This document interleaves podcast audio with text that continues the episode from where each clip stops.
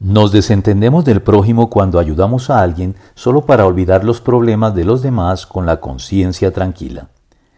Existen dos actitudes opuestas igualmente inconvenientes y censurables en las relaciones sociales.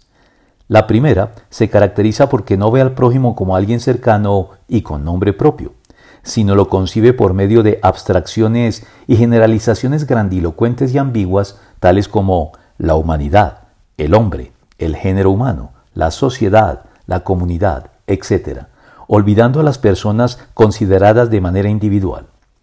Esta actitud nos permite mantener al prójimo como alguien cómodamente lejano.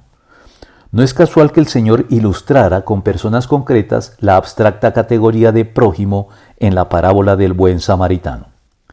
Pero por otro lado, podemos de manera simplista y facilista ayudar a alguien cercano y con nombre propio, lo cual hay que hacer de todos modos para acallar así la conciencia propia y poder desentenderse luego de los graves problemas que aquejan a nuestro grupo social o incluso a sociedades de otras latitudes, como si al encontrarse más allá de nuestro alcance o radio de influencia, pudiéramos automarginarnos de ellos con una actitud de indiferencia o de voluntaria ignorancia.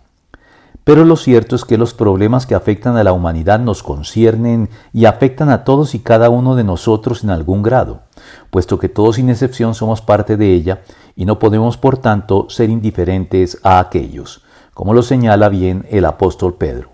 Resístanlo, manteniéndose firmes en la fe, sabiendo que sus hermanos en todo el mundo están soportando la misma clase de sufrimientos. Primera de Pedro 5.9.